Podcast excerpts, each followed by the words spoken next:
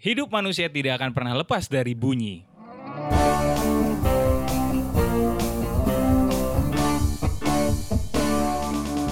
Welcome to PJFM. Episode, Episode ke tujuh, betul. Hey. Balik lagi episode 7 nih. Oke. Hari ini kita mau membuat episode yang lebih dalam lagi karena Betul betul. sebelumnya kita udah membahas Episode atau yang enggak, minggu lalu ya. Ha, minggu lalu kita udah ngobrol-ngobrol sama musisi baru tanah air. Wih, musisi Salah satu- indie lah ya. Salah satu uh, mahasiswa juga, dua-duanya mahasiswa dan Ada Lumi juga. alumni juga yang uh, vokalis band. Betul betul. Hari ini kita mau memperdalam dengan ngobrol Mm, kali ini sama yang udah senior banget nih. Iya Kita deg-degan nih udah lama nggak Oh. nggak dapat narasumber yang takut tua. diomelin nih gue nih. Kita udah Ngomongnya dilihatin mesti, nih. Ngomongnya mesti sopan. Iya udah udah dadakan tau-tau datang ke teras rumah. iya ya. Iya, Malah jadi- disediain kopi lagi. iya lagi. Enak lagi. Oke, hari ini kita bersama dengan Pak Bambang. Pak Bambang. Pak Bambang Bambang boleh ini- perkenalkan diri dulu, Pak. Oke, saya Bambang Suwardi, pensiunan pegawai negeri. Oke. Kurang lebih pensiun tuh udah berapa tahun ya? Tahun 2012 saya itu. Saya udah enam tahun. Kapan Pak? Oh iya, Delapan apa? tahun. Enam tahun. Tapi sebagai terjun sebagai musisi profesional itu tahun 82. Buset, 82. Ah, gue gak bisa coy. ngitung tuh. Sama tuh. Mama Yogo juga belum lahir kayaknya. oh iya, kita lagi ada Mama Yogo juga di sini. 82 ya. Jadi eh, wa- pada waktu itu sebelumnya saya memang terdaftar sebagai pegawai negeri di RRI dan menjadi anggota dari Orkes Simfoni Jakarta. Oh, enggak Oke. jauh-jauh dari bunyi tadi ya, Pak ya? Iya. Oh. Ya, Oke. Jadi memang eh, saya itu terlibat di situ karena kebetulan guru saya almarhum Pak Amir Katamsi itu adalah juga pegawai negeri dan dia juga yang menjadi dosen saya atau yang mengajari saya mengenai musik atau terutama spesifiknya dengan alat musik itu yaitu namanya kontrabas itu double bass ya. Atau mungkin populernya orang-orang bilang itu bass betot lah gitu ya. ya. Iya, Simpelnya ya. Ya, bahkan ada beberapa orang kaget juga, oh bass ini bisa digesek ya sebetulnya aslinya digesek gitu ya. Oh, iya? Aslinya. Ya digesek aslinya, Oh. digesek. Tapi karena terakhir itu berfungsi sebagai alat musik bass akustik ya, ya dipetik lah ya kayak dikeroncong. digesek gitu kayak ya. selo dong ya? Hah? Kayak selo gitu kalau digesek. Iya, selo- itu kan kecilnya itu besarnya itu. Makanya itu- dibilang oh, kontrabas. oke, oke. Sebetulnya selo itu dianggap bass. Oh, ya, iya, iya. bass. Jadi kalau kita baca nada C di sini ya, Hah? Kalau bass baca C ini tuh suaranya satu kontra di bawah, jadi satu oktav di bawah. Oh, jadi makanya kontrabas. lebih rendah lagi Lebih dia. rendah. Nah, tapi nadanya sama, tapi suaranya lebih rendah, makanya dibilang kontrabas. Oh. Itulah. Nah itu artinya yang menjadi cikal awal itu. Nah kemudian pada waktu itu kita butuh betul namanya apa namanya eh, aktivitas musik gitu ya. Hah? Di samping sebetulnya dalam tanda kutip ya eh, pada waktu itu memang perkembangan orkes itu tidak terlalu sekencang sekarang itu. Baru ada orkes waktu itu cuma orkes apa orkes Simfoni Jakarta, orkes RRI. Kemudian ada beberapa orkes yang sifatnya lebih kepada komunitas ya. Dan saya juga gabung pada waktu itu di Erasmus House itu ada kelompok Hmm, orkes saya. Ya. Ekspatriat semua Iya, mereka. ekspat-ekspat. Eh, Iya, ekspat. Belanda ya? Belanda, Iya. tapi ada yang Jerman, ada yang Oh, Inggris, campur ada tapi. semua campur. Nah, saya waktu itu nyemen bassnya, kebetulan saya ketemu, kenal dengan eh, dirigennya. Dirigen itu juga dia salah seorang pendeta di gereja GKI di apa namanya itu? Di Blok M tuh apa sih namanya di belakang Sarinah tuh? Apa namanya tuh? Blok M di belakang Sarina. Blok M di belakang Sarina. ya, ya. oh, Ada gereja kan gereja itu namanya itu Evata apa ya? lupa saya juga kurang tahu. Evata apa apa gitu punya gitu lah. Ya itu Ha, ha, dia Iya, ngajak main orkes ya udah kita main situ gabung nggak itu udah mulai mulainya itu saya tuh. Pentas pertama pada waktu itu tahun saya kuliah itu tahun 77 di IKJ. Ya. Hmm, IKJ. 78 tuh udah ikut main dengan mereka pentas apa namanya handle Mesayah waktu itu ya 78. Kemudian berjalan dengan itu juga saya mendaftar juga sebagai calon pegawai negeri pada waktu itu Oh. tahun 80 itu ya. Ya, ah. ya. Eh, sebagai tenaga honorer dulu, tapi baru diangkat kira-kira tahun 85 setelah itu.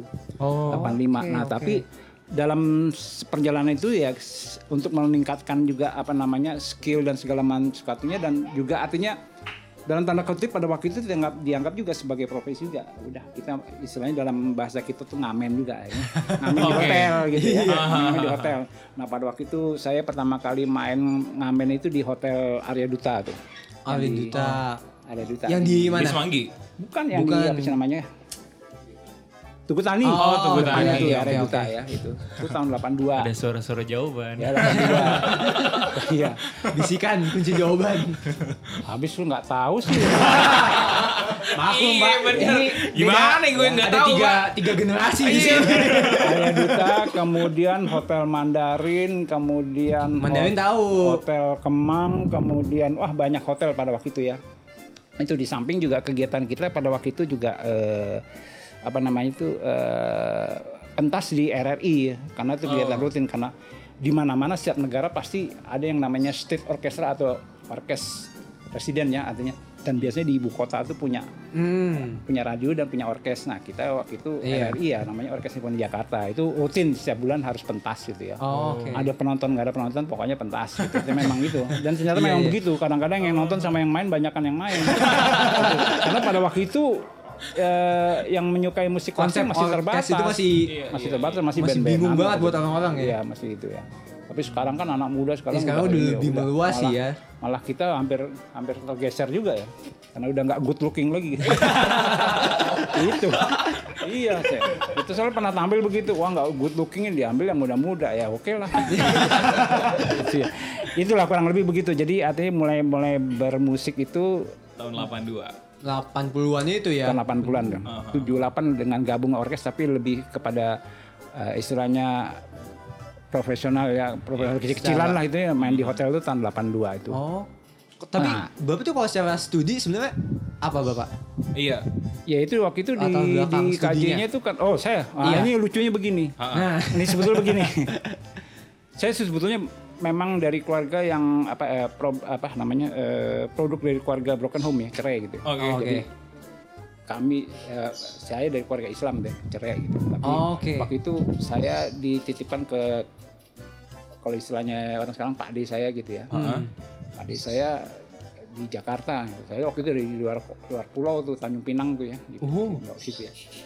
Nah, eh, artinya ketika saya diserahkan itu Pak D saya kebetulan memang pada saat itu juga dia tentara, dia mau ditugaskan ke Irian pada waktu itu. Ya, Waduh. jadi nggak bisa menanggung ini.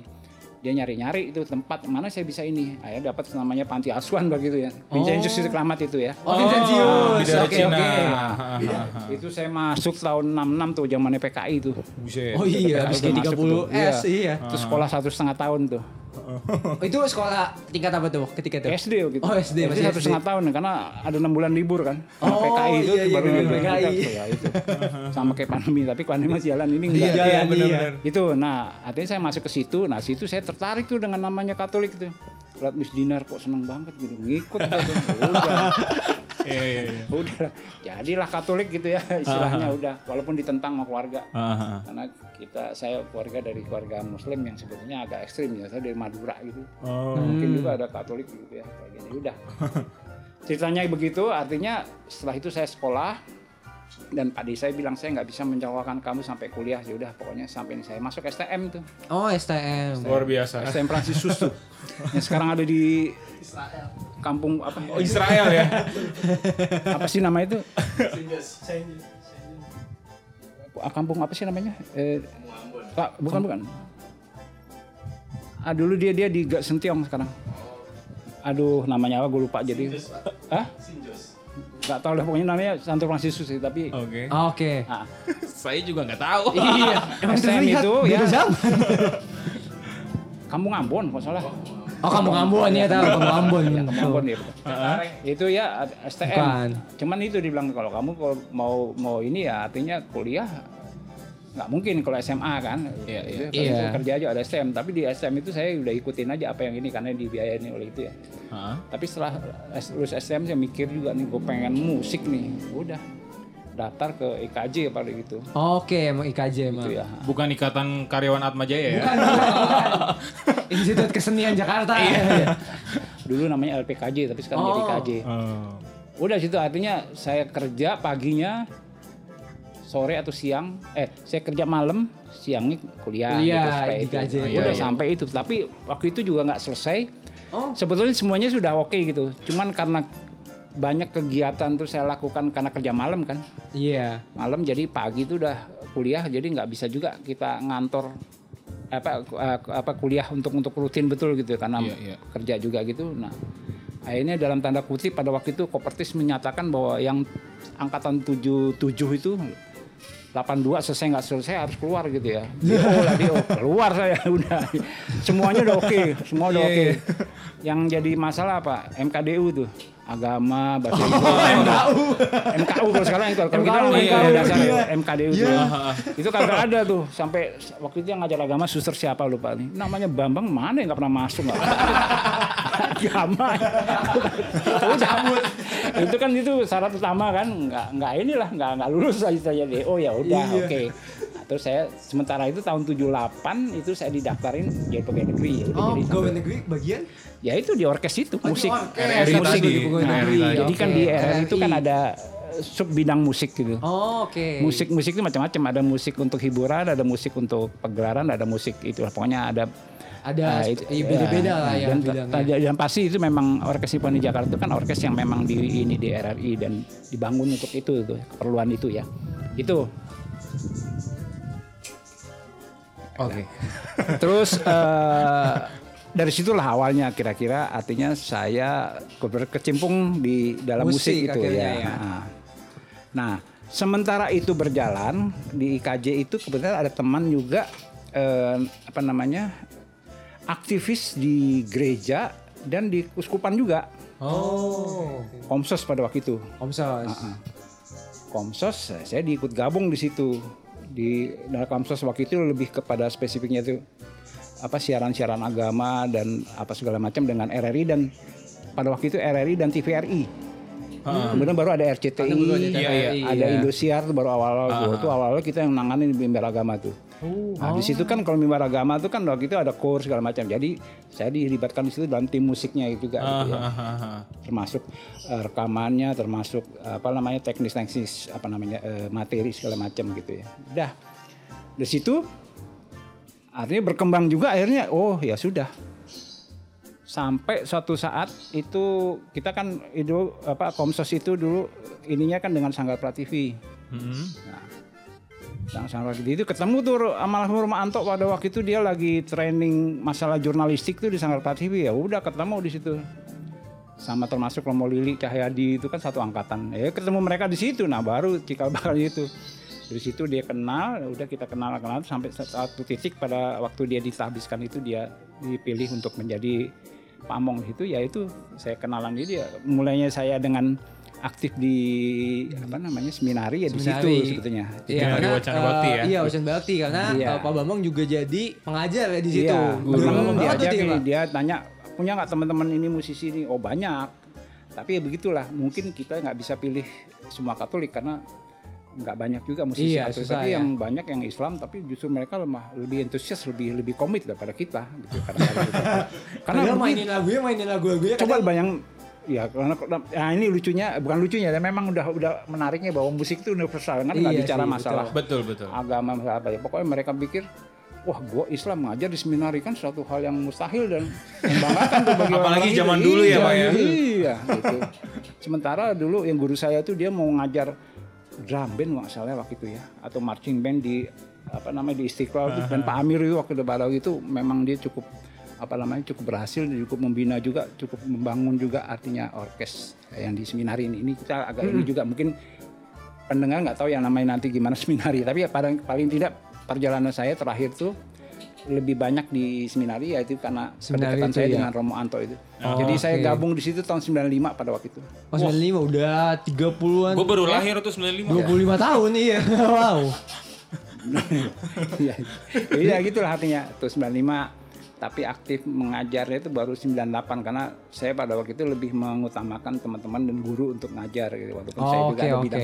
Jadi saya ajukan guru saya tuh waktu itu Pak Amir itu jadi ngajar kontrabas saya enggak tapi Oh. tapi waktu dia pensiun saya meneruskan. Tapi sementara itu saya juga memberikan pelajaran teori musik pada waktu itu. Hmm, oke. be- Sebelum kita jauh lebih lanjut tentang si edukasi dan pengajaran yang si Pak Bambang lakuin, kita mau nanya juga tentang kayak pandangan Pak Bambang tentang mungkin eh, Musik ya? musik secara, Secara umum umum. saat ini sih. Eh, maksudnya kan kalau musik dari dulu banget pasti kan emang udah ada dan seiring perkembangan zaman maksudnya terus berubah ada Iya. tren-tren tertentu mungkin dari zamannya Pak dekade Bambang dulu. keberapa Heeh. mungkin wah lagu yang hits mungkin lagu-lagu apa nih mungkin dulu rock sempat elektronik sekarang banyak lagu-lagu sekarang juga dengan digital gini kan banyak eh, musisi yang bisa langsung jadi sendiri gitu, gitu. maksudnya eh, dengan tanpa production house Iya, yang iya. indie gitu bisa eh, Berkarya naik juga. bisa Ah. berkarya kalau menurut pandangan Pak Bambang gimana sih kalau industri musik saat ini di Indonesia.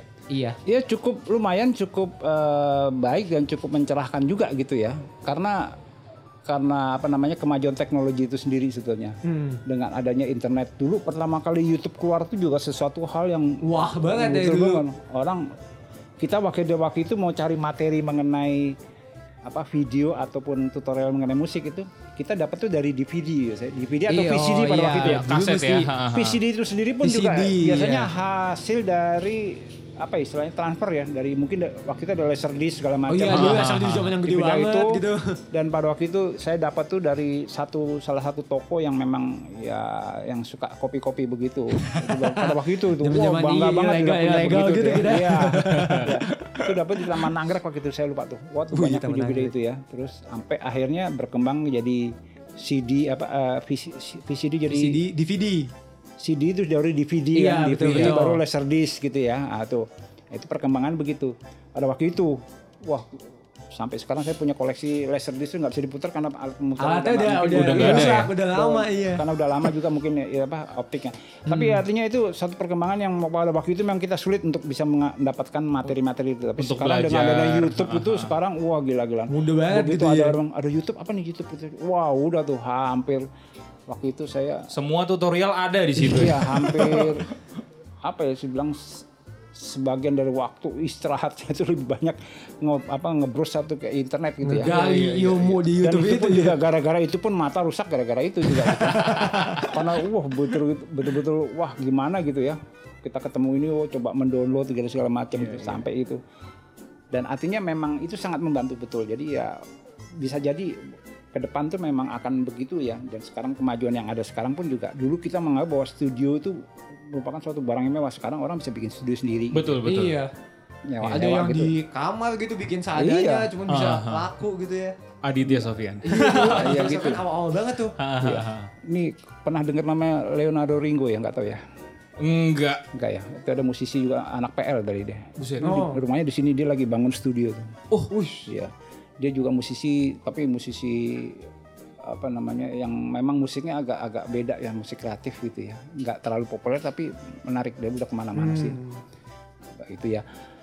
Artinya bahwa eh, perkembangan itu baik bagus banget gitu. Dan artinya juga kemajuan-kemajuan itu sendiri dan dalam tanda kutip bahwa kemudahan-kemudahan itu juga mempermudah orang untuk bisa mengakses tuh belajar musik gitu ya. Sekarang apa juga bisa upload gitu ya termasuk yang namanya TikTok atau apa sih bising atau apa nyanyi-nyanyi begitu kan ya orang berani sekarang padahal iya, Sebelumnya tuh ada namanya karaoke dan karaoke itu sendiri juga suatu hal yang luar biasa juga tuh orang sekarang berani nyanyi dulu kan orang sebenarnya nggak mau gitu ya. iya karena karena di dalam ruangan gitu sekarang di venue. saya juga kebetulan ter- terlibat juga di dalam aktivitas apa namanya eh, Karaoke. wedding wedding gitu ya. oh, Oh. oke Eh, Wedding ya ada orang nyumbang gitu pak. Wah, kok berani banget nih. iya iya betul betul Pak lagunya ini pak seperti di karaoke. Wah karaoke kayak apa nih? Waduh nggak tahu deh. Jadi begitu kita main, saya masuknya di mana pak? Ya kayak gitulah misalnya gitu. kebiasaan nggak TV Ah, ya itu dia. Tapi oke lah tuh, jadi orang jadi mulai berkembang di situ ya udah. makin sampai- pengembang musiknya makin Iya. banyak sih ya Begitulah kurang lebih. Tapi memang signifikan banget perkira ah, itu. Dan memang eh, dari tontonan-tontonan atau tayangan-tayangan TV dari luar pun juga sangat mem- apa juga mem- ini juga sangat memberi pencerahan juga gitu ya kelompok-kelompok di luar tampil di TV pada waktu itu ya. TVRI atau RCTI itu biasanya suka menayangkan apa sesi-sesi musik gitu ya. Itu juga salah satu tonton yang menarik gitu. Gitu. Iya Eh, benar banget sih kayak kalau dari musik. Nah Pak Bambang ini tuh lebih tadi kan kontrabas itu ya. Ha-ha. Berarti genre musiknya lebih ke orkestra klasik. klasik, gitu sih. ya, klasik. Sebetulnya begini, eh, kita juga nggak bisa mengatakan klasik. bisa Sebetulnya kalau kalau mau di secara jujurnya sebetulnya pendidikan musik itu memang itunya basicnya klasik sih sebenarnya. Iya, iya. Awalnya ya Ah, mesti ma- dasarnya. materi klasik ya. Tapi karena di situ bahan-bahannya cuma memang pengajarannya kita mengambil tuh dari dari luar ya, jadi dari Iya. barat ya. Jadi memang dengan apa istilahnya eh, disiplin timur barat gitu ya. Tapi bukan berarti kita kebaratan ya, enggak. Kita hanya mengambil disiplin timurnya ya. Di situ memang kita mempelajari segala sesuatu termasuk elemen musik dan segala sesuatu sampai skillnya gitu. ya. Tapi setelah menguasai itu terserah kita mau ngedangdut kayak mau apa kayak gitu. Roma Irama dulu tuh sebetulnya di grupnya rock loh. Rocker dia tuh. Oh, rocker. Mana mana rocker dia dulu. Rock gitu. Makanya kalau dari gitarnya dia kan gayanya kan rock gitu. Oh iya iya benar-benar. Dia dulu senang-senang The Beatles. Nah The Beatles juga salah satu Beatles. eh, apa namanya eh, kelompok yang ini betul yang revolusioner banget pada itu. Mempengaruhi. ha. Iya, influenza besar banget sih Iya, ya soalnya betul. sampai Ya, itulah artinya. gitu ya. Apalagi jadi kurang lebih begitulah Ah. perkembangan itu. Oke, kalau di Indonesia sendiri, Hmm. eh, kalau kayak berarti kan emang musik orkestra nih bapak lebih dalamin. Ah, ah. Mungkin kayak mu- musik orkestra itu sendiri menurut bapak gimana sih sekarang perkembangannya? Lebih Oh pesat bagus, bagus. Makin Dan banyak. banyak. Dibandingin Gitu ya. dulu sama sekarang. Oh ya pesat sekarang Jauh lah ya. Kak. jauh. ya. Kalau dulu tuh eh, selain tadi kesulitan untuk mengakses apa tutorial, Informasi gitu informasi, ya. satu itu macam. ya, kedua juga Ada lagi nggak? satu itu kedua juga bahwa pendidikan musik itu kan sebetulnya boleh dibilang pada waktu itu ya, pada waktu saya itu suatu hal yang mahal juga gitu ya. Oh, iya, betul, iya, betul. Iya, iya. Dan memang tidak banyak tempat gitu, tapi ada yang tempat yang sama dengan kita waktu itu di ISI itu, ISI Jogja tuh ya. Itu dulu namanya Akademi Musik sekarang jadi ISI. Yaitu yang artinya negeri gitu ya. Iya. Negeri ya ada pada waktu itu udah mulai juga dengan dengan metode ini gitu. Tapi memang tidak banyak gitu ya tidak banyak se- seperti perguruan tinggi itu. Musik terbatas gitu ya.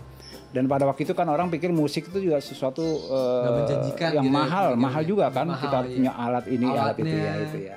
Itu. Dan tanda kutip sebetulnya lebih lebih spesifik bahwa kalau mau jujur aja sebetulnya kalau orang mesti belajar musik itu biasanya boleh dibilang ya mesti orang kaya kali ya Itu modal- zaman dulu Iya, ya. ya karena modalnya kayak begitu Iya. Modalnya gede banget. sama aja kalau kita Masih sekarang alat. belajar IT kan. Iya, Kalau boleh dibilang gini ya. IT itu sebetulnya hasilnya nggak seberapa ini ya, tapi proses untuk mendapatkan itu kan Iya, iya, mahal gitu kan. Ah, Gitu ya. Tapi software kalau kita dari ya softwarenya, hardwarenya segala macam, tapi setelah itu kita ini, alah cuman begini doang gitu. Padahal proses tuh kayak gitunya kan, nah kayak begitulah contohnya Iya, gitu ya. iya, iya, Ya itu dia. Jadi yang bikin itu itu, tapi sekarang semuanya segala sesuatu udah memudahkan banget. Ya udahlah, lebih lebih lebih memungkinkan lah ada kemajuan. Oke ya silipnya juga orang berani bikin apa bikin band sampai sekarang pun istilahnya yang apa namanya organ tunggal gitu. Itu kan Iya, juga iya. salah satu ini juga artinya kita nggak nyangka tiba-tiba ada orang pakai motor gini nyanyi organ tunggal dan ke mana-mana gitu Iya, ya gitu ya. bisa main Panggung-panggung musik gitu kecil iya. tapi sementara kita orang orang klasik tuh main paling pentas sebulan sekali dua bulan sekali dia sebulan bisa 35 hari loh Iya kan Sebulan 30 hari. Iya, double jadi double. Iya, bisa aja dan satu hari dia mentas dua atau tiga tempat kan bisa aja dia. Kita mesti nunggu dua bulan dia. Latihan dulu. Iya dia kagak Ah, kayak gitu ya. Iya, iya, iya. Kemudahan-kemudahan itu sendiri artinya membuat menjadi bergairah juga artinya. Dan memang secara spesifik ya seperti yang bilang quote-nya tadi bahwa manusia itu tidak lepas dari bunyi ya sudah memang ketika apa namanya kita berada di, di di dunia ini yang kita dengar suara apa kan paling nggak angin suara apa Iya, iya. macam. nah itu kan suara itu udah akrab gitu degup jantung sendiri itu kan juga suara kan Irama.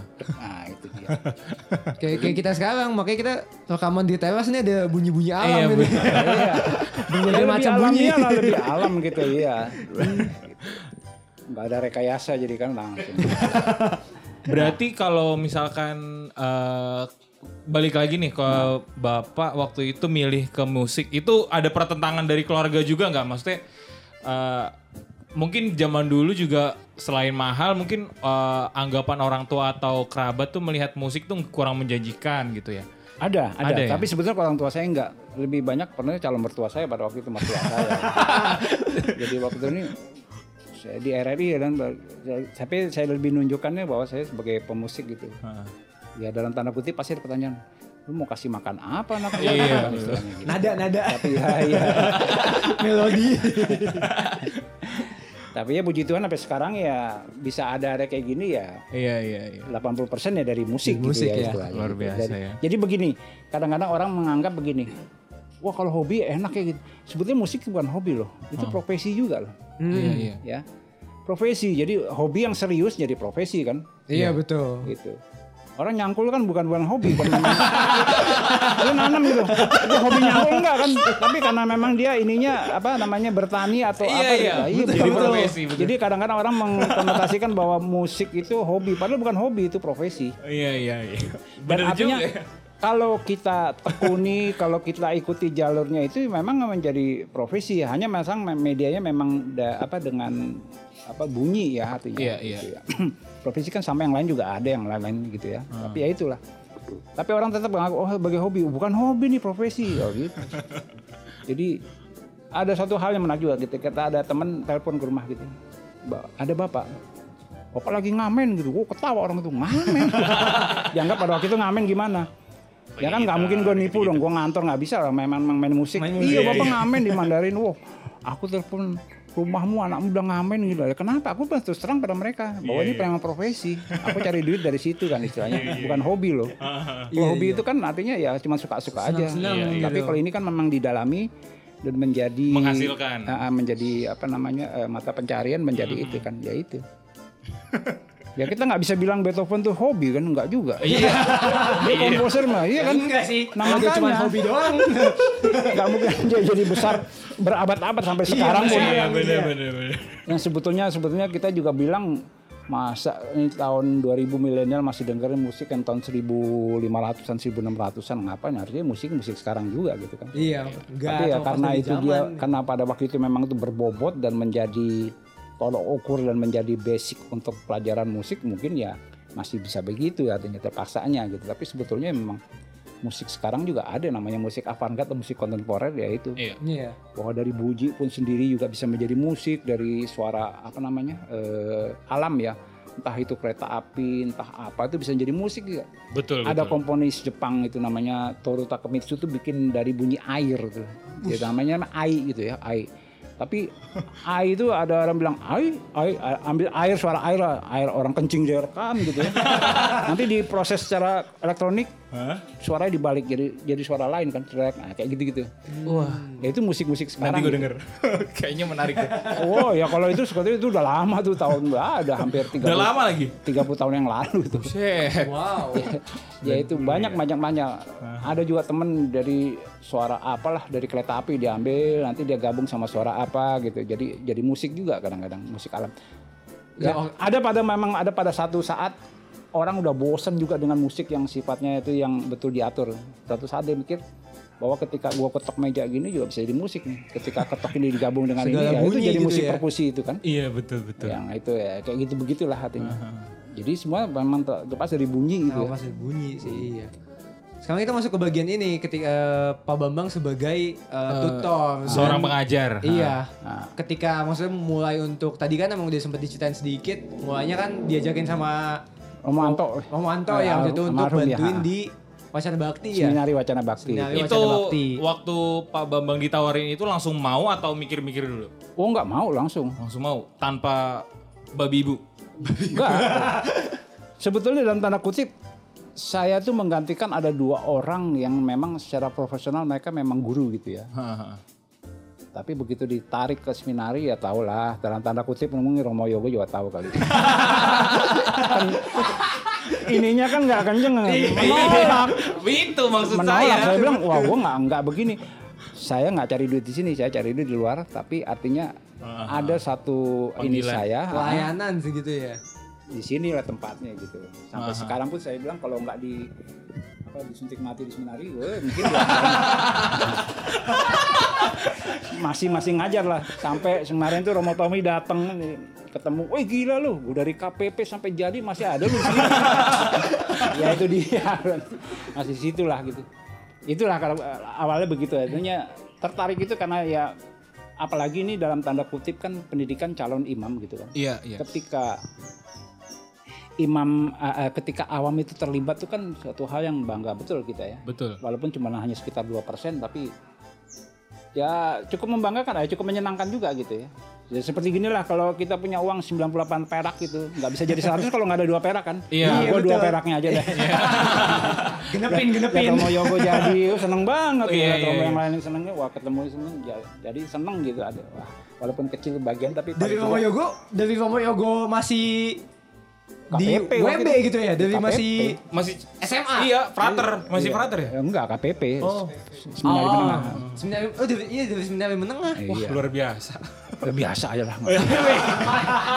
Enggak mak- maksudnya gitu loh. eh, kalau gua kan juga guru agama ya, kayak maksudnya ngapain lu jadi guru agama lu bakal dapat duit apa gitu kan. Nah, ini menarik juga nih motivasinya memang bukan karena eh, iming-iming eh, apa Materi. materi, tapi memang pingin melayani dan ngerasa apa ya punya panggilan di WB ini ya.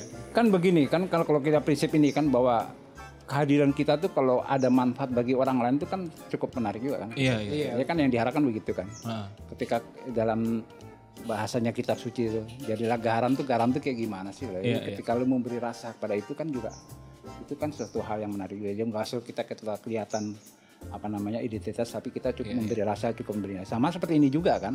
Gue sebagai musisi tapi ada satu sisi juga gue bisa memberikan waktu untuk itu tuh juga satu hal yang ini juga gitu. Ya itulah artinya. Hmm, hmm, hmm. di samping saya juga eh, sebagai musisi aktif tapi juga sebagai Pengajar. teman tutor eh, apa, eh, untuk untuk calon seminaris ini gitu. Oh, Oke. Nah, eh, menurut Bapak sendiri juga musik ini kenapa jadi sebuah, sebuah kayak edukasi yang penting dan dijalanin di si Iya. seminari Hmm. Pasar Bakti ini. begini eh, sebetulnya di musik itu sendiri itu sama seperti disiplin ilmu lain sebetulnya ya bahwa di musik itu juga ada komitmen komitmen tuh macam-macam tuh komitmen ketika kamu juga harus belajar komitmen juga harus latihan komitmen juga mengenai waktu ya kemudian juga namanya disiplin ya disiplin sama juga gitu ya. Kemudian juga eh, apa namanya toleransi dan segala macam banyak hal di situ. Ya saya katakan kepada anak-anak seminar itu seperti tadi introduksinya itu bahwa kita mengajarkan kamu musik itu bukan mendidik kamu jadi musisi enggak, tapi lebih kepada pendidikan kemanusiaan itu sendiri. Ya. Memang medianya dengan bunyi musik sama kayak matematika. Ada hitung-hitungan matematika juga. Iya, iya. Ketika ada seperempat tambahan seperempat jadi ada apa itu kan hitung-hitungan juga gitu kan. Iya, iya. Ketika itu bergerak dengan tempo ini kan itu juga perhitungan-perhitungan juga kan. Nah kayak begitu sama aja, hanya medianya bunyi gitu. Oh. Jadi ya syukur-syukur itu juga memberi memberi apa memberi perubahan atau memberi masukan Nilai untuk ini kehidupan ya, gitu ya. makanya makanya ya itulah. Tapi apa pada prinsipnya itu ya. Nah, cuman yang lebih spesifik lagi bahwa di gereja Katolik itu kita itu kan artinya ada namanya musik Gregorian. Musik Gregorian itu ada sebetulnya kan adalah praying musik ya, artinya musik eh, berdoa yang dibawakan dalam musik. Iya, itu bagian daripada itu. Nah, kelihatannya bahwa di seminari ini perlu diperkenalkan itu atau perlu di itu lagi. Memang kalau dulu dulu masih ada itu ya, tapi kalau sekarang mungkin nggak ada itu ya. Saya cuma coba itu. Jadi berawal dari ini waktu itu imbauan dari Romo siapa Romo Charles ya Charles itu ya. Pak anak-anak ini nggak bisa nyanyi gimana Pak? Gimana Pak? Ini nyanyi-nyanyi Mazmur gini ya udah kita saya bikin Gregorian nah itu saya perkenalkan Gregorian. Kebetulan waktu waktu kuliah itu waktu itu dia dapat materi Gregorian ini dari sejarah musik karena ini musik Gregorian itu musik abad pertengahan itu Ah, ah, ah. tahun eh, tahun 600-an sampai gitu ya itu. Ya itulah awalnya begitu jadi perkenal itu. Betul betul. Nah, karena tadi eh, Pak Bambang udah masuk juga tentang musik Gregorian. Hmm. Maksudnya kenapa sih sampai sekarang si musik Gregorian ini masih dipakai padahal kan itu udah musik yang bisa dibilang udah Iya, lama abad banget gitu tadi. kan. Dan Ya, maksudnya Sebetulnya begini, iya. banyak inti ibadah kita tuh kan dari dari Gregorian, dari, dari struktur Gregorian. Cuman setelah konsili Vatikan kedua itu artinya dibebaskan lagi, tidak terlalu Latin lagi kepada banyak ini. beberapa musik yang Ah, baru eh, gitu ya. di ini disesuaikan dengan eh, apa eh, Daerah. tempat ah itu ya artinya. Tapi sebagai intinya itu di situ artinya. Kan banyak dari susunan misa itu kalau kita perhatiin kan itu terjemahan dari Latin sebenarnya. Iya, Iya, iya. nada-nadanya mas sebenarnya nada-nada Ya, si itu. Gregorian dulu, itu ya. Dulu ya dulu itu kan dibawakan dengan nyanyian seperti kaum kaum Farisi apa yang sinagogal itu kan bacaan Mazmur itu. Nah, Oh, iya, itu. iya, intinya iya. di situ kan mendaraskan doa itu. Hmm. Ya itu awal awali di situ. Walaupun sebetulnya banyak, kita kalau bicara sejarah sih panjang lah, capek juga. Iya kita bisa 3 SKS. iya. capek udah pokoknya yang maunya apa gitu ya. gitu. Gitu. Terus eh, tantangan lain ketika ngajar di seminari Wacana Bakti atau di sebuah apa sekolah calon imam tuh? Pengalaman-pengalaman unik gitu ya. pengalaman-pengalaman unik tantangan yang apa ya membuat Pak Bambang sendiri tuh belajar juga gitu loh. Eh, sebetulnya lebih kepada ini ya, eh, begini. Ada ada satu tempat yang saya ngajar juga ya, nggak usah ini ntar dianggap dianggap apa promo ya. Oh iya iya. iya. ada satu lembaga pendidikan musik ya. Jadi saya diminta di situ untuk memberikan dasar mengenai teori musik gitu.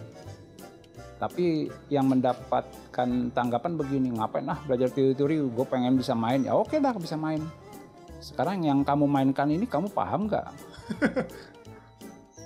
ya paham paham tapi paham karena dia di apa istilahnya di stempel aja gitu tapi dia nggak tahu ini apa ini apa nggak tahu nah Iya, jadi iya. perlunya belajar teori di sini gitu kayak gitu gitu ya Oh, tantangannya gitu ya jadi kadang-kadang meremehkan masalah teori padahal kan kalau kita mau melakukan satu kan pasti ada teorinya juga Iya, termasuk masak istilahnya dalam bu, dalam itunya konteksnya bumbu dasar gitu ya. Iya iya. Nah kalau bumbu dasar lu nggak tahu lu mau bikin apa gitu. ya. Kayak gitu ya contohnya itu sebetulnya. Oh, Jadi kalau konteksnya ini ya begitu, artinya kita juga memperkenalkan musik ini karena musik ini sendiri juga artinya juga ilmu tersendiri gitu. Hmm, betul, betul. Nih di sini juga ada mantan muridnya Pak Bambang nih. Dari tadi kita sebenarnya rame. Iya nih. benar nih ada ada Romo Yogo, ada Rangga, ada, Ada Rangga, April juga. ada April walaupun udah bulan Juli. Anda basi. Masih kita pakai. Nih mantan murid Pak Bambang mau nanya kan nih? Saat ini sih belum. Ntar, ntar, ntar nanya ntar. Lu takut ya? gue yang gue yang nanya April deh. Eh, Pak Bambang galak nggak? Dibilang galak enggak sih, bercanda mulu kerjaan. Ini dari Bangga juga dia mau nanya kan nih Bangga? Sebagai kru. Nah kalau misalnya saya kan nggak ada di bidang musik sama sekali, Hmm, hmm, belum belajar dan mulai tertarik nah di umur sekarang di umur 20-an sekian. hmm. Nah kalau saya pengen mau ikut orkes itu kira-kira bisa di umur berapa gitu kalau di sekarang sekarang mulai. Maksudnya telat atau Iya, mau- enggak gitu mau loh? belajar gitu Mau loh. belajar tapi usianya segini, telat Iya, atau enggak? telat atau enggak. Masih bisa atau enggak gitu. Karena kan eh, rata-rata teman saya tuh yang bisa alat musik aja dari kecil dia udah mulai latihan sampai bisa masuk orkestra gitu. Nah, kira-kira ada kemungkinan atau tidak gitu loh. Ada cerca-cerca harapan Iya tidak? begitu. Gitu, Pak. Ini ada ereking lagi. Jawabannya mau jujur kan nih Bang? Ya bisa ya bisa enggak gitu ya. Kalau kita jenius mungkin untuk karena di dalam orkestra itu kan ada, ada beberapa unsur yang artinya bergabung ya. Orkestra itu kan sebenarnya gabungan dari beberapa instrumen kan. Dan artinya kalau kita mau menjadi salah satu unsur itu kan harus pegang instrumen-instrumen apa aja kan. Dan hampir rata-rata memang untuk menguasai satu alat musik itu perlu waktu juga gitu ya. Iya, iya. Paling tidak ya 5-6 tahun gitu ya. Paling Tadi ada tidak. kata kunci di awal Kang. Ya kalau jenius. itu kan intinya. Itu halus. Nah, itu yang nggak bisa kayaknya. Kadang-kadang ada orang ini tiba-tiba dia bisa main gini nih. Aku belajar enggak enggak pernah belajar. Ada banyak kan kalau kita di YouTube juga kadang-kadang. ada. Bilangnya otodidak. Ya, otodidak sebetulnya memang secara ini memang dia mungkin ada talent khusus gitu ya. Iya, iya. Tapi memang tetap harus di ini juga harus di apa istilahnya di upgrade juga karena Ya. apa yang dia dia Diasah dapatkan lah ya. Itu kan tidak melalui apa ada aturan. Teori-teorinya Ah, gitu ya. aturan itu sendiri sebenarnya lebih lebih menerapkan ini aja kedisiplinan kebersamaan kan. Suatu teamwork kan pasti ada ininya kan ada kaidah ininya. Nah itu kita hanya itu aja sih. Tapi materinya sebetulnya menguasai alat itu salah satunya ya itu. Harus punya apa keahlian satu alat dan kebetulan memang ada levelnya gitu ya. Iya, iya. Jadi eh, bisa-bisa ya bisa enggak, bisa iya. Kalau cuma orkes gereja aja oke lah gitu ya. Cuman maklum, oh ya anak midinar yang main gitu ya. Ada kutip maklum. Iya. Tapi Iya, kalau iya. artinya sumbang tapi pede. Iya, kan karena karena musik itu kan juga salah satu produk gitu kan. Jadi produk itu kan seperti kita menawarkan jasa kan ketika kita tawarkan ya harus dalam kemasan yang memang bisa Menarik. dinikmati, Iya, menarik iya, gitu. iya. Kalau cuman sekedar itu enggak. Ya walaupun kita tidak melecehkan ini ya, artinya wah di gereja musik kayak gini enggak lah. Tapi kan artinya kita menghargai bahwa setiap orang punya ini sendiri dan Tuhan pasti maklum kan. Ada talenta atau enggak. Tapi ketika dia mau melayani itu kan sendiri itu kan intinya di situ. Itu, Hanya melalui ini itu. Keren keren. Ya. Banyak juga banyak juga artinya musisi-musisi yang dalam tanda kutip itu Katolik ya. Tapi tidak banyak juga mereka mau istilahnya eh, terjun di dalam penginjilan atau apa ya karena memang mungkin apa namanya suasana atau kondisi yang memang tidak terlalu ini. Mereka tidak berani juga menyampaikan identitas gue sebagai Katolik enggak. Sebagai Katolik. Bahkan saya juga pernah mendapat suatu apa ya suatu sindiran yang enggak asik juga gitu. Ah. ah orkes Katolik mah pelit tweetnya gitu padahal padahal gue juga terlibat kayak gitu. Kadang-kadang pernah ada pesanan gitu gitu bukan masalah pelit karena kalau di kita kan di keuskupan tuh eh kita kan di Katolik kan bersentral pusat pada keuskupan ya. Iya. Betul. jadi segala sesuatu keluar masuk uang itu kan dihitung kan dihitung gitu kan. Mau Iya, perak iya. mau perak. Jadi kalau ini nggak- nggak bisa cincai-cincai gitu gitu ya. Ya jadi memang berdasarkan hitung-hitungan yang memang harus fix itu Iya. dan tidak tidak besar juga dan gitu ya Oke, ini April mau nanya nih, Pak. Oh, ya. Kita mau tanya. Iya, a- akhirnya setelah sekian lama, eh, gimana April? Nah, eh, kalau saya sih mau nanya ini Pak. Sebenarnya ini pertanyaan emang udah ada sejak saya masih jadi murid Bapak dulu. Akhirnya ya, akhirnya Iya, iya, iya. ya waktu itu kan ya emang waktu saya KPP kan kita belajar kantus Gregorian ya. Eh, artinya nyanyi Gregorian terus tadi Bapak sempat singgung juga Gregorian gitu. Nah, masalahnya eh, esensi kita belajar Gregorian itu apa sih kan masalahnya kalau kita tahu kan Gregorian itu yang kita kenal musik gereja gitu. Kalau anak-anak seminari juga sebenarnya bingung gitu. Gregorian buat apa lagi dipelajarin sedangkan gereja zaman sekarang kebanyakan emang ciptain lagunya ngikutin zaman gitu kan. Nah, itu sebenarnya esensi Gregorian itu apa? Terus emang banyak juga sih an- orang-orang muda itu sebenarnya tertarik untuk musik Gregorian tapi mereka kurang ngerti esensi dari musik Gregorian itu untuk dipelajari itu apa gitu. Nah, kayak gitu sih, Pak. ada satu apa ya quote mungkin ya Oke. suatu bangsa dikenal dari sejarahnya gitu kan Jas merah. ya artinya bahwa kita juga harus belajar sejarah bahwa Gregorian itu kan sebetulnya sejarah gereja kan Ya, sejarah bagian dari gereja. Dulu apa nama liturgi itu lebih banyak di, di ini dengan Gregorian. Sebetulnya saya pada waktu itu ditawarkan untuk itu tuh karena untuk melatih anak-anak supaya dalam tugas menyanyi dalam Mazmur itu. Tugas. ya tugas nyanyi itu nggak fals apa Biar gimana? malu-maluin. ya dengan cara itu. Saya Iya, masukkan Gregorian nih loh bapak kami itu sebetulnya aslinya begini Oh, ya. Kemudian apa namanya eh, vigil apa tuh sequence ini ya. Ya kayak gitu. Kemudian ordinarium gitu. Nah Ordinarium. sebetulnya memang ini ayo dibuka aja mau nggak apa-apa ya? Iya nggak apa-apa. sebetulnya saya ada sedikit unek-unek dengan seminar ini karena ketika saya memberikan materi ini maunya saya tuh ada ada suatu benang merah dengan bidang studi yang lain. Oh. Misalnya begini, itu kan satu konteksnya dengan liturgi, liturgi kemudian dua konteksnya mungkin dengan ada pelajaran sekarang ada Mazmur gitu ya. Oke. Nah sekarang di liturgi itu apa susunan ini ini ini, ini. Nah ketika liturgi itu kan ada lagu-lagunya ada ininya ordinarium. Nah ordinarium ini Gregoriannya kan kayak gini dulu aslinya maunya begitu tapi nyatanya belum tercapai juga sampai saat ini tuh saya ada ke ketidakpuasan juga dan masih bingung juga gitu ya. Oke. Satu itu kedua ada tradisi-tradisi gereja yang sebetulnya memang hampir tidak pernah diungkap atau tidak diketahui kecuali ada beberapa seminari yang masih melakukan itu. Pernah dengar Tenebre nggak? Nah, lamentasi Tenebre ya. Kemudian ada juga eh, apa namanya tuh eh ya mungkin ya kalau memang umumnya tuh ya namanya brevir atau misa harian apa ibadah harian itu itu salah satu bagian itu kan. Dulu kan dengan cara itu gitu ya. Tenebre itu lamentasi itu itu eh, apa namanya ibadat yang untuk memperingati Trisuci Paskah itu kan. Nah, itu saya mau coba untuk menerapkan itu di dalam seminar ini. Dalam konteks ini bahwa sebetulnya begini.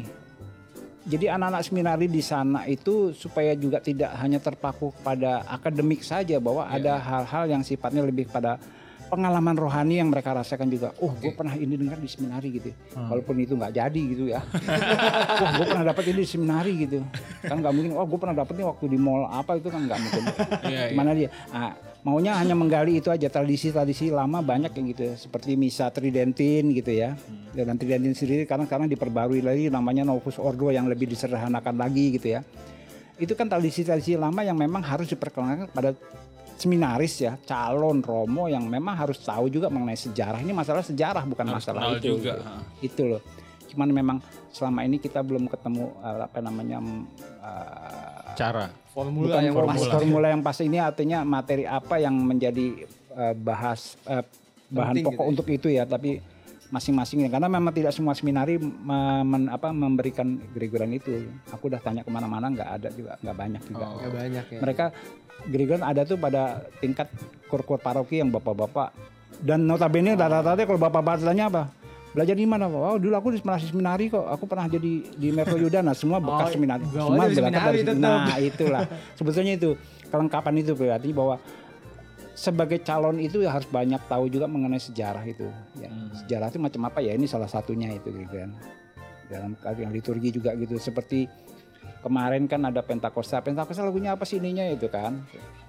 Apa namanya itu Veni Sancte segala macam itu kayak begitu itu artinya. Oh di sini tuh, yang maunya saya gitu. Jadi ketika kamu memahami liturgi secara dalam, oh ini yang aku pelajari secara ini itu. Itu ya, artinya di situ sasarannya sebetulnya. Lebih kepada pengalaman rohani. Ini sama juga terjadi ketika mungkin kamu masih ngerasain waktu saya kasih uas kan saya tanya gitu. Bagaimana aktivitas musikmu dengan namanya Gregorian, ibadah harian, kemudian misa angkatan itu mempengaruhi panggilanmu kan dia masuk ke situ. Jadi pengalaman Mana, rohani, Mau pengalaman nggak, rohani itu sendiri kan ada Pas mas. ya.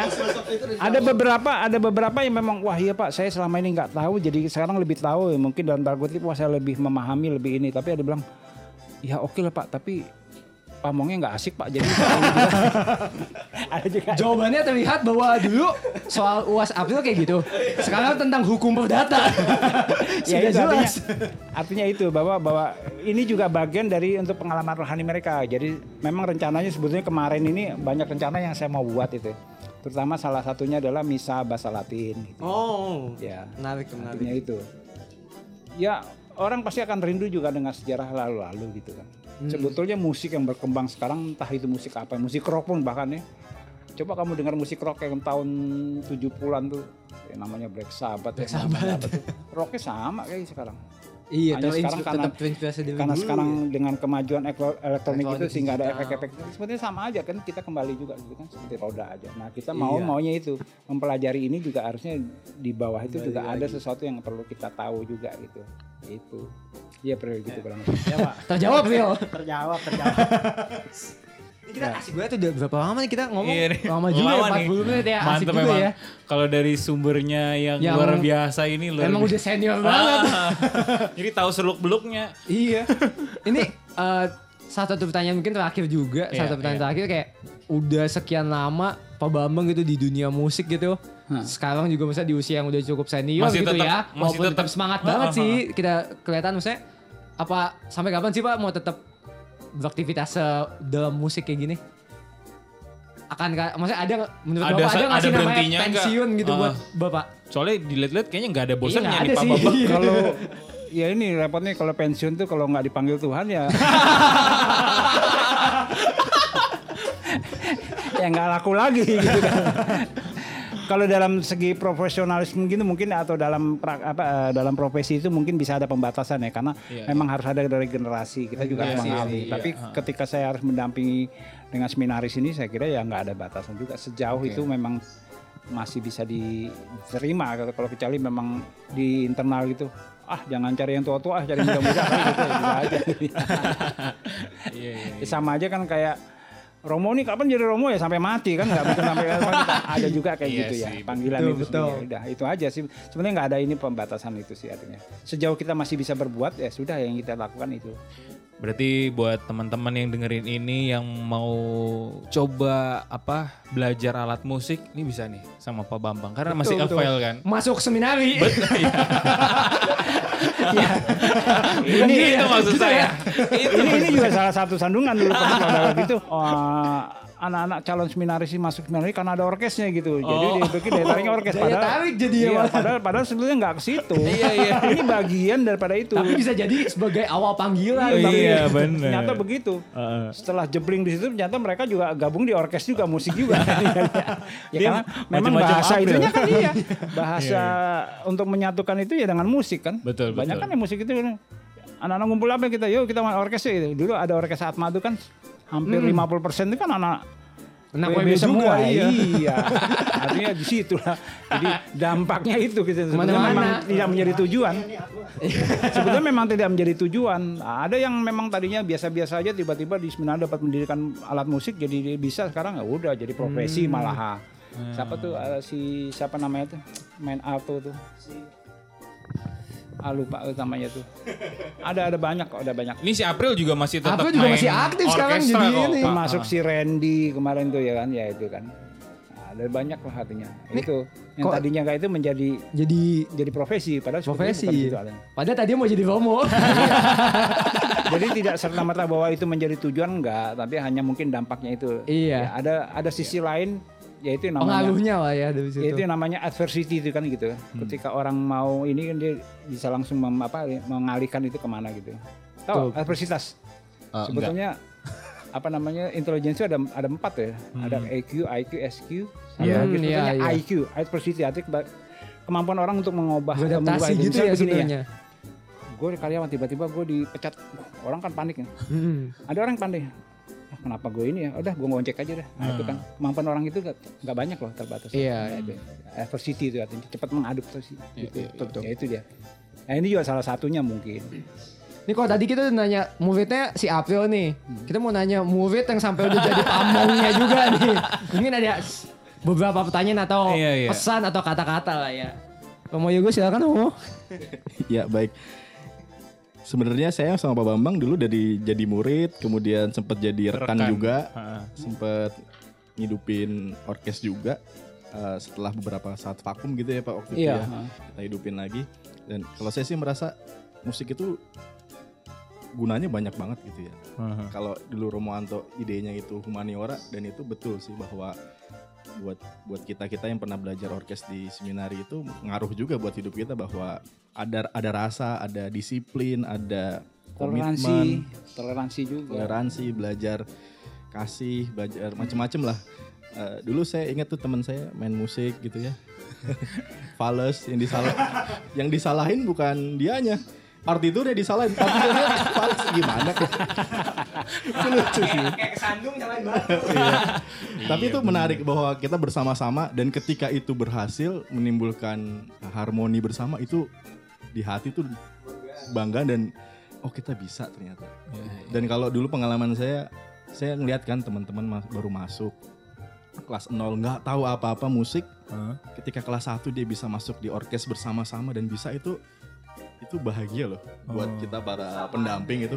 Dari nol tapi jadi bisa dari yang tadinya denial ah, gue nggak bisa gua gua nggak mau kan dalam tanda kutip dipaksa. Iya, tapi iya, iya. ternyata punya Bisa. punya dampak dan itu bisa. Gitu sih. Jadi kalau buat orang muda bisa menjadi tantangan juga sih Nanti Rangga kayak gitu tuh. gitu sih Berarti gue mungkin ya. Mungkin. Ya, ini ya- ini yang pernah kalau jenius. ini yang pernah disampaikan oleh tutor-tutor yang memang bukan Katolik ya. Mereka merasa tertantang betul. Gila lu, gue mesti membentuk manusia ini tiga tahun bisa bermain orkes dalam tanda kutip tiga tahun ya. Tapi sebetulnya secara prinsip cuma setahun, cuma di KPP. KPP menjadi bisa, setelah itu baru proses eh, apa namanya eh, penggabungan penyempurnaan. Tapi dalam konteks eh, kurun waktu cuma tiga tahun. Itu suatu hal yang luar biasa. Tiga tahun lu bisa main orkes, tapi di tempat lain nggak mungkin. Iya itu paling nggak lima enam tahun. Lima enam tahun tuh paling dulu paling belakang gitu. Kecuali kalau lu jenius ya. Kecuali lu jenius. Ingat kata kuncinya Rangga. Kalau lu jenius. paling belakang paling belakang juga masih dilihat-lihat tuh. Gimana? Lah ah, iya gitu ya artinya. Ini ya seperti Romo Yoga sampaikan itulah yaitu ba- kebanggaan juga kita ya bagaimana kita juga ini. Dan sebetulnya tutor-tutor yang tergabung di dalam tutor eh, seminar itu juga boleh dibilang orang profesional semua di dalam orkes di Jakarta saat ini ya mungkin ya itu ya. Mereka juga secara profesi profesional juga eh, penghasilannya memang pasti melebihi dari yang diterima tapi mereka mau ya karena masalah tantangan itu juga. Iya, iya. satu itu kedua dan artinya ada tempat juga bagi kita kumpul-kumpul ya kadang-kadang kan kita juga perlu komunitasnya jadi kebetulan situ juga komunitas juga katanya dengan teman-teman itu Ya, walaupun memang berbeda-beda tapi kan Oke. selalu kita mau wuyup kan mana-mana Iya, manusia paguyuban. kan Nah, iya oke Gitu. Nih kita udah 50 menit kali ya malah ya. Iya, iya. gitu. Wah asik banget nih kalau kita lanjutin terus. Bisa sampai bisa besok. sampai Ah. nanti malam kita nggak Iya, selesai ini ngomong sama Bambang. Bisa nggak disiarin gitu. Iya, Kebanyakan. karena kegedean filenya. Banyak banget sih yang kita dapat ya mulai Betul, tadi betul. kita ngebahas profesi si musik dari zaman ke zaman, dari zaman ke zaman maksudnya musik berkembang. Kita Iya. juga Gue pribadi pun belajar sih maksudnya dari apa apa yang udah dibahas luar biasa juga ya musik tuh betul, benar-benar memberikan dampak bukan cuma untuk apa ya sekedar Hiburan, yang hiburan, iya, betul. tapi bisa untuk apa ya nilai-nilai kehidupan. nilai-nilai sih. Itu kehidupan dan sih menurut gue benar. mengupgrade sifat Diri dan gitu sikap ya. kita sebagai Bukan manusia ya Sama kan kita nganggap kayak musik cuma sekedar buat didengerin, dengerin, dimainin. Tapi di balik itu sebenarnya kayak ada nilai Ada yang sebenarnya lebih dalam bisa lagi. Ditanemin dari musik-musik itu Sebetulnya ya. memang tidak jauh itu di dalam tubuh kita sendiri memang musik sudah ada ya. Jadi Iya. degup jantung sendiri itu kan sudah menyatakan ritmik. Gitu. Ritma, ya, itu iya kan, sih, itu dah itu. Iya iya iya. Orang dalam ketakutan pasti kan kalau misalnya kamu jalan gelap-gelap, apa yang menyanyi? Nyanyi kan? Enggak, nggak mungkin lu Iya, teriakan iya. bersajak nggak mungkin pasti musik. Nah. Jadi sebetulnya musik itu bukan sesuatu yang kayak ini enggak. Iya, Bukan sesuatu yang jauh dari manusia jauh, ya. Dekat banget Dekat emang. banget. Dan Ada di dalam diri. quotes pertama. Iya, nggak bisa lepas dari bunyi. Bunyi gitu emang hidup kita tuh Bunyi dalam dalam bunyi. umumnya musik lah gitu Iya, ya. bentuk musik itu tadi. Oke deh. Segitu aja untuk Iya, makasih banget nih uh, Uh, pembahasan kita hari Kita ini. udah dikasih kopi. Ah, ah, dikasih teras yang Tapi kalau bagus. datangnya pagi tadi enak tuh. Apa tuh? Bisa bisa dua sesi gitu. Gue kira mau dikasih nasi padang.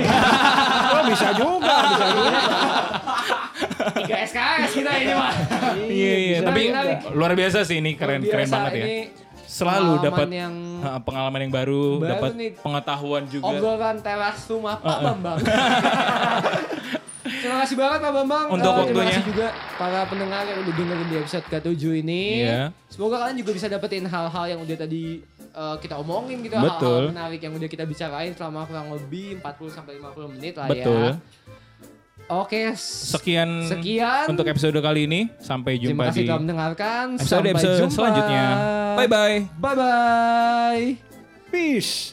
Oi.